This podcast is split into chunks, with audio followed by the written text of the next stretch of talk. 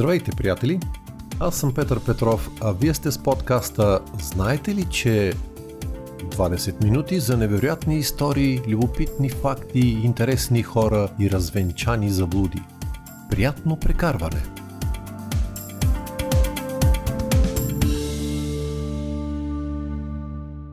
Понеделник, 17 февруари 2003. Антверпен. Патрик Пейс и Ахим де Бруйгер, ръководителите на полицейския диамантен отряд, стоят зашеметени в отворения и обран трезор на диамантения център. 109 от 160 сейфа са отворени и обрани. Подът е осеян с пачки пари и облицовани с кадифе кутии.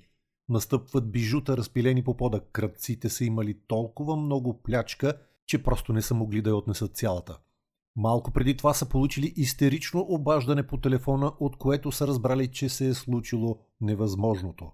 Дебрюгер набира SecureLink, компанията, отговаряща за сигурността на трезора. Оттам му отговарят, че всичко е наред, трезорът е защитен. Тогава как така е отворен, а аз стоя вътре в него, пита Дебрюгер. Вдигната е тревога в цяла Белгия. Около две години по-рано един италиански чаровник на име Леонардо Нотарбалтоло наема малък офис в Световния диамантен център, една от най-големите сгради в района срещу 700 долара на месец. Той се представя като вносител на скъпоценни камъни с седалище в Торино, Италия. Насрочва срещи с множество дилери, купува малки камъни, плаща в брой, облича се добре и забавлява с лошия си френски. На никого не му идва на ум, че приема в кръга си един от най-добрите кръци на бижута в света – Именно това е методът въведен от Войслав Станмирович Диамантения център на Нью Йорк преди много години. Получаването на законен достъп до сейф в трезор. Наемателите разполагат с идентификационна карта, с която могат да влизат по всяко време в сградата. Според собствените му разкази, нотар Бартоло е извършил десетки големи обири до 2000-та година. Той не го прави вече само заради парите. Той е роден да бъде крадец. За него обирите са въпрос на чест – себедоказване и класа. Когато е на 6, майка му го изпраща за мляко и той се връща с 5000 лири, около 8 долара. Млекарят бил заспал и младият Лео бръкнал в чекмеджето. Майка му го набила, но било на празно. Лео бил намерил своето призвание. В началното училище той краде пари от учителите си. Като тинейджър краде коли и се научава да разбива брави. На 20 се посвещава на изучаването на хората, следейки продавачи на бижута седмици наред, само за да разбере навиците им. На 30 започва да събира екипи от кръци всеки със собствена специалност. Познава експерти по взломяване на брави, майстори на аларми, разбивачи на сейфове, хора способни да прокарат тунел под всичко и човек, който може да прави копия на елегантните офис сгради. За всеки удар вкарва в играта различна комбинация от кръци – повечето, включително и той, живеят в или близо до Торино и групата нашумява като Туринската школа. Специалитетът на Леонардо е чарът. Изпълнявайки ролята на весел бижутер, е камен в офиси, работилници и дори трезори, за да инспектира стоките. Ще купи няколко камъка, а седмица или месец по-късно ще открадне целия запас на мишената посред нощ. Антверпен предоставя изобилие от възможности – Диамантена огърлица, открадната в Италия, може да бъде демонтирана и отделните и скъпоценни камъни, продадени в Антверпен. Той идва в града около два пъти месечно. Остава няколко дни в неетия офис, след което се прибира вкъщи при жена си и децата си в подножието на опите.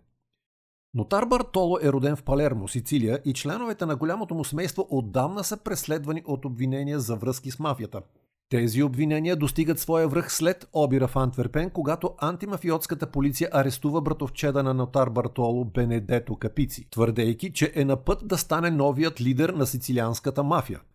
Нотар Бартоло казва, че италианските власти са пътували до Белгия скоро след обира, за да го разпитат за възможната роля на Капици в обира. Той отрекал. Братовчет му не бил замесен, а някакъв еврейски дилър потърсил услугите му. А ако има връзка с организираната престъпност, е съвсем логично нотар Бартол да измисля еврейския търговец на диаманти, за да отвлече вниманието от това, което наистина се е случило. Той представя нещата така. За да продава крадените стоки, работи само с няколко доверени купувача. През лятото на 2001 един от тях, въпросният еврейн, се обърнал към него. Темата на разговора била възможността за обир. Голям обир. Дилърът поискал да разбере превзимаем ли е трезорът и Лео се съгласил срещу 100 000 евра да заснеме всичко, имайки самият достъп до там. Тази история звучи неестествено. Еврейн да плати 100 000 евра за снимки от вътрешността на обекта, след като би могъл да наеме офис при първа възможност и сам да види без да плаща толкова. Още повече, като се знае практиката на Лео да набира необходимите му специалисти сам от средите на Туринската школа. Но това е версията, която той представя. И така, заснема всичко. Фотографирането в района е строго ограничено, но никой не забелязва апарата му, защото изглежда като химикал в джоба на сакото. В капачката има камера, способна да запише 100 изображения с висока резолюция. Лео започва разузнаването си от кабината на полицейското наблюдение на Шубстрат, улицата, водеща към центъра. Зад бронираните стъкла на кабината двама полицаи наблюдават района. Трите основни блока на квартала са опасани с видеокамери. Всеки сантиметър от улицата и небето е под наблюдение. В кабината е управлението на прибиращите се стоманени пънчета, поставени да предотвратяват достъп на превозни средства. Следва самият диамантен център – сива 14-етажна, подобна на крепост сграда в южния край на квартала. Има частна охранителна компания, която управлява пропускателния център на входа. Достъпът е блокиран от метални турникети, а посетителите са разпитвани от охраната. Нотар Бартоло показва личната си карта на наемател и преминава. Камерата му заснема ясни изображения на всичко. Наред е трезорът, една от най-трудните мишени, която е срещал. Леонардо взема асансьора и слиза два етажа под земята до малка клаустрофобична стая, предверието на трезора. Тритонна стоманена трезорна врата, доминирана от срещната стена. Само тя е с 6 нива на сигурност. Има циферблат с числа от 0 до 99. За да се влезе, трябва да се наберат 4 числа, а цифрите могат да се видят само през малка леща в горната част на циферблата. Възможните комбинации са 100 милиона – Електрически инструменти не биха свършили работа. Вратата е направена да издържи 12 часа непрекъснато пробиване. Разбира се, още първите вибрации на свредло биха задействали вградената сизмична аларма. Има монтиран магнитен датчик от две докосващи се пластини, едната на самата врата, а другата на стената точно вдясно. Ако вратата се отвори, магнитното поле се разкъсва и се задейства алармата. За да се деактивира полето, трябва да се въведе код на близката клавиатура. И накрая ключалката изисква почти невъзможен за дублиране ключ, дълъг метър. През работно време вратата остава отворена. Затворена е единствено стоманената решетка, предотвратяваща достъп. Но нотар Бартоло няма намерение да идва тук, когато наоколо има хора. Влизането трябва да се извърши през нощта, след като охраната е заключила трезора – изпразнила сградата и затворила входовете с стоманени ролетни врати. През тези тихи среднощни часове никой не патрулира във вътрешността, пазачите се доверяват на технологичната защита. Нотар Бартоло натиска зумер върху стоманената решетка. Един пазач на горния етаж хвърля поглед към екрана, разпознава нотар Бартоло и дистанционно я отключва. Лео е в трезора. Заобиколен е от дебели бетонни стени. Мястото е оборудвано с детектори за движение, топлина и светлина. Охранителна камера показва движението му на охраната, а предаването се записва на видеокасета. Самите сейфове са стоманени и изискват ключ и комбинация за отваряне. Всяка котия има 17576 възможни комбинации. Нотар Бартоло отваря и затваря котията си, след което излиза. Всичко е заснето. Минават 5 месеца. Лео е предал снимките на търговеца и вече мислял, че той повече няма да се обади, когато дилърът поискал среща. Тя се провежда извън Антверпен пред някакъв изоставен склад. Вътре има масивна конструкция, завита с черни пластмасови покрила. Дилърът дръпва един ъгъл и те се свличат. Отначало нотар Бартоло е объркан. Изглежда, че стои в предверието на трезор – постепенно осъзнава, че всъщност се намира в точно копия на трезора на Диамантения център. Всичко е същото. Търговецът го е реконструирал възоснова на снимките, които е получил. Вътре има трима италианци. Дилърът ги представя, но нотар Бартоло не разкрива имената им. Своя разказ ги нарича само с прозвища. Геният. Специалист по алармени системи. Според търговеца той може да деактивира всякакъв вид аларма. Чудовището. Висок, мускулест мъж. Наричат го така, защото е чудовищно добър във всичко, което прави. Той е експерт по брави, електротехник, механик, шофьор и има огромна физическа сила. Всички малко се страхуват от него, което е още една причина за прякора. Кралят на ключовете. Тих, възрастен мъж. Възрастта му го отличава от другите, прилича на нечи и дядо. Търговецът на диаманти казва, че сухият ключар е сред най-добрите фалшификатори на ключове в света. Един от неговите приноси би бил дублирането на почти невъзможен за дублиране ключ на трезор – дълъг метър. Трябвало му само ясно видео от отваряне на трезора. И го получава. През септември 2002 един пазач се приближава до вратата на трезора и започва да върти циферблата с комбинациите. 7 часа сутринта е, точно по график. Директно над главата му, невидима от блясъка на вградената светлина, една видеокамера с размер на върха на пръста улавя всяко негово движение, всяко число от комбинацията, на която е спрял циферблата. Малка антена излъчва изображението. Наблизо в складово помещение до трезора на стената има закрепен обикновен на вид червен пожарогасител. Той е напълно функционален, но във водонепроницаемо отделение вътре има електроника, която улавя и записва видеосигнала. Когато пазачът приключва с набирането на комбинацията, пъхва ключа за трезора. Видеокамерата записва ясен образ от него преди да изчезне включалката. Следва завъртане на дръжката и вратата на трезора се отваря как са сложени камерата и пожарогасителят, нали Лео може да се разхожда из сградата по всяко време на денонощието? Офисът му е там, той може да приспива там, може да слиза с асансьора до предверието на трезора, да влиза във всяко от общите или сервизни помещения.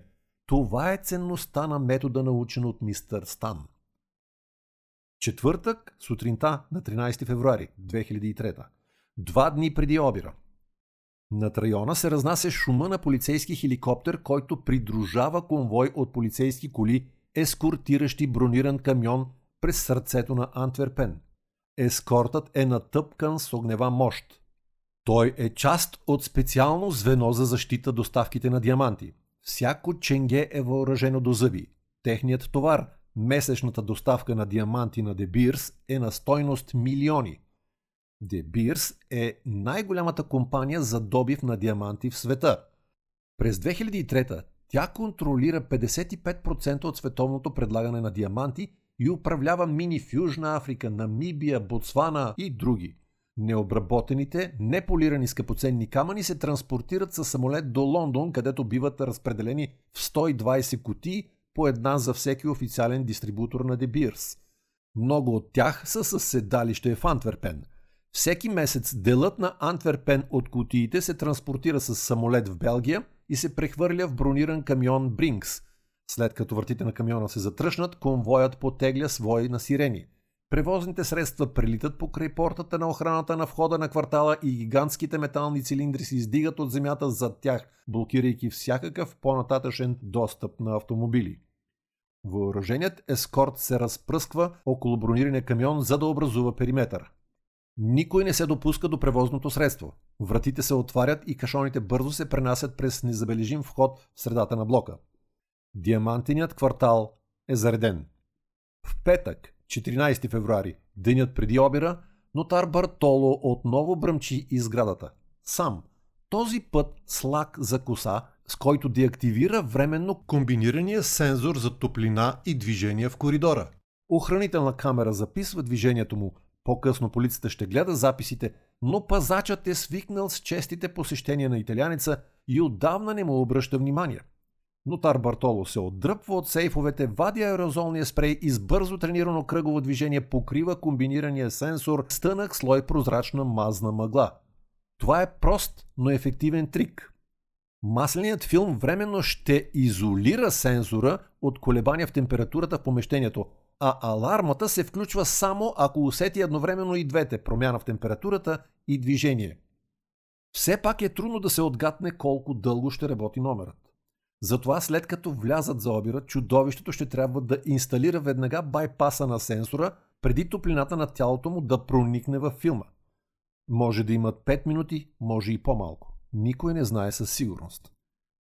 На 15-ти, събота, около полнощ, нотар Бартоло минава с наето сиво Peugeot 307 по обиколен маршрут и спира до порутена офис сграда. Чудовището, геният, кралят на ключовете и Спиди слизат, носейки големи пликове. Оп!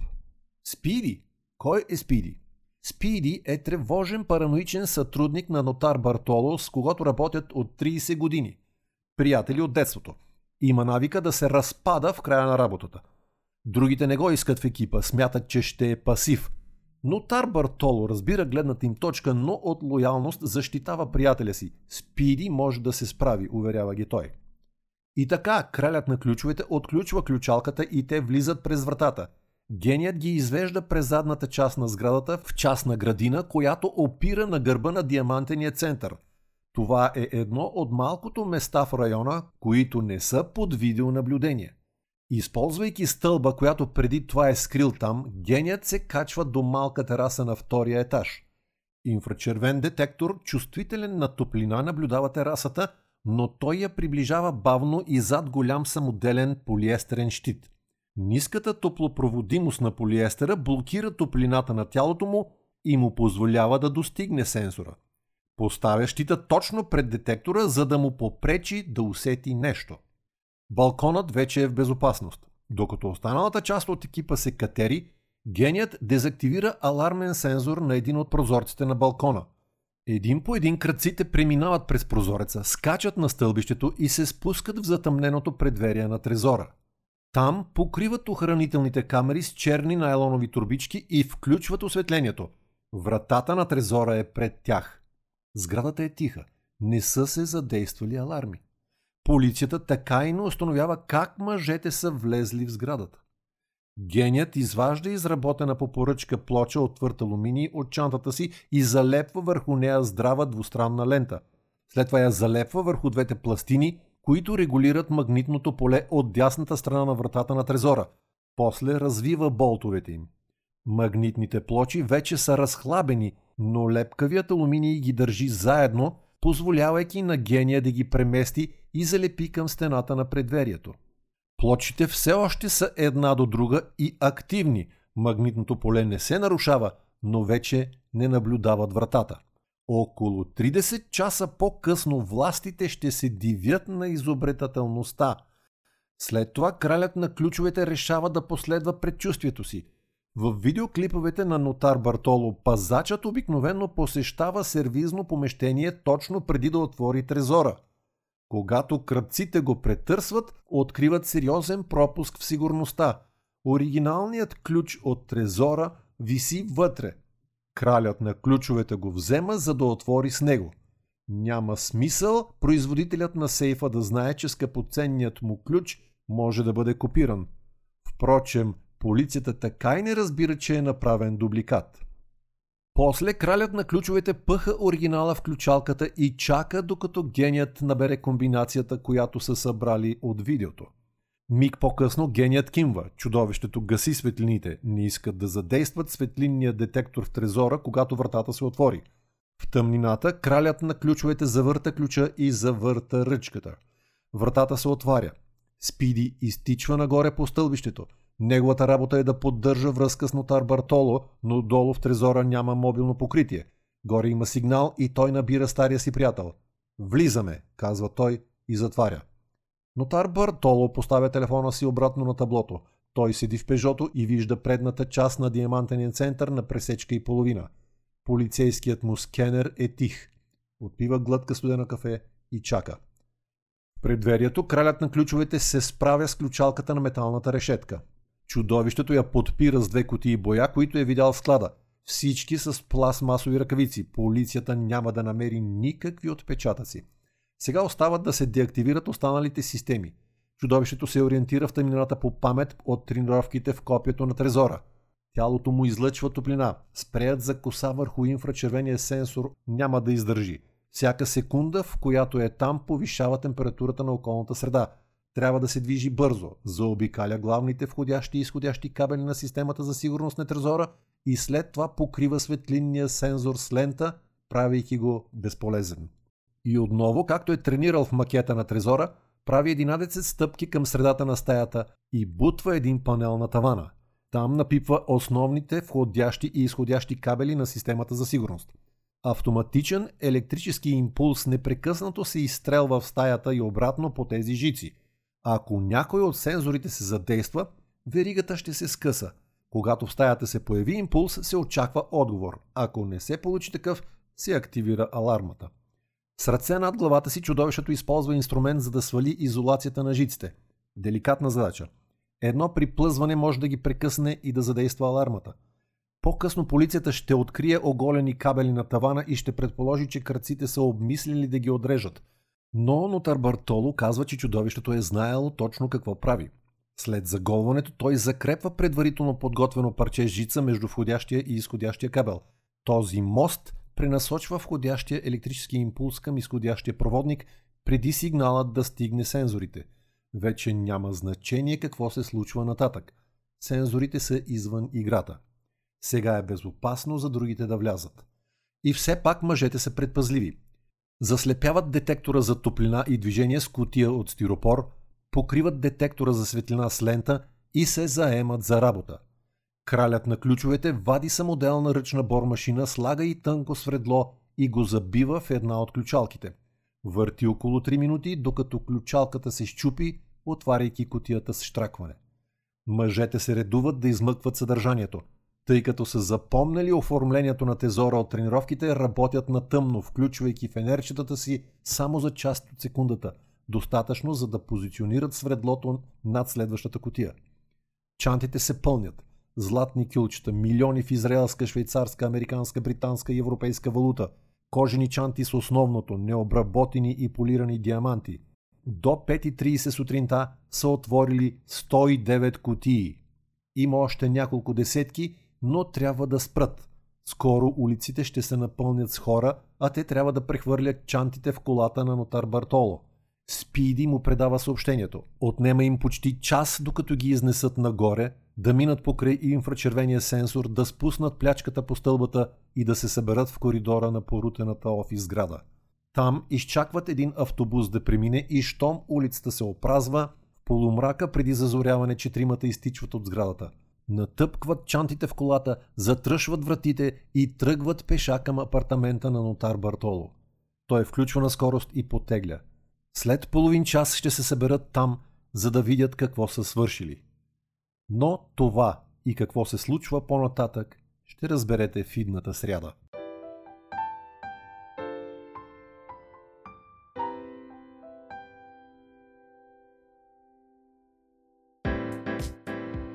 За днес толкова. В блога ми знаете ли .info ще намерите допълнителни подробности по темата. Ако подкастът ви харесва, можете да се абонирате за него във всяка от трите големи платформи – Spotify, Apple Podcasts и Google Podcasts. Ще ви бъда благодарен, ако го споделяте. А сега до чуване до идната седмица, когато ще ви разкажа нещо, което ми дойде на ум междувременно. До тогава, stay hungry, stay foolish.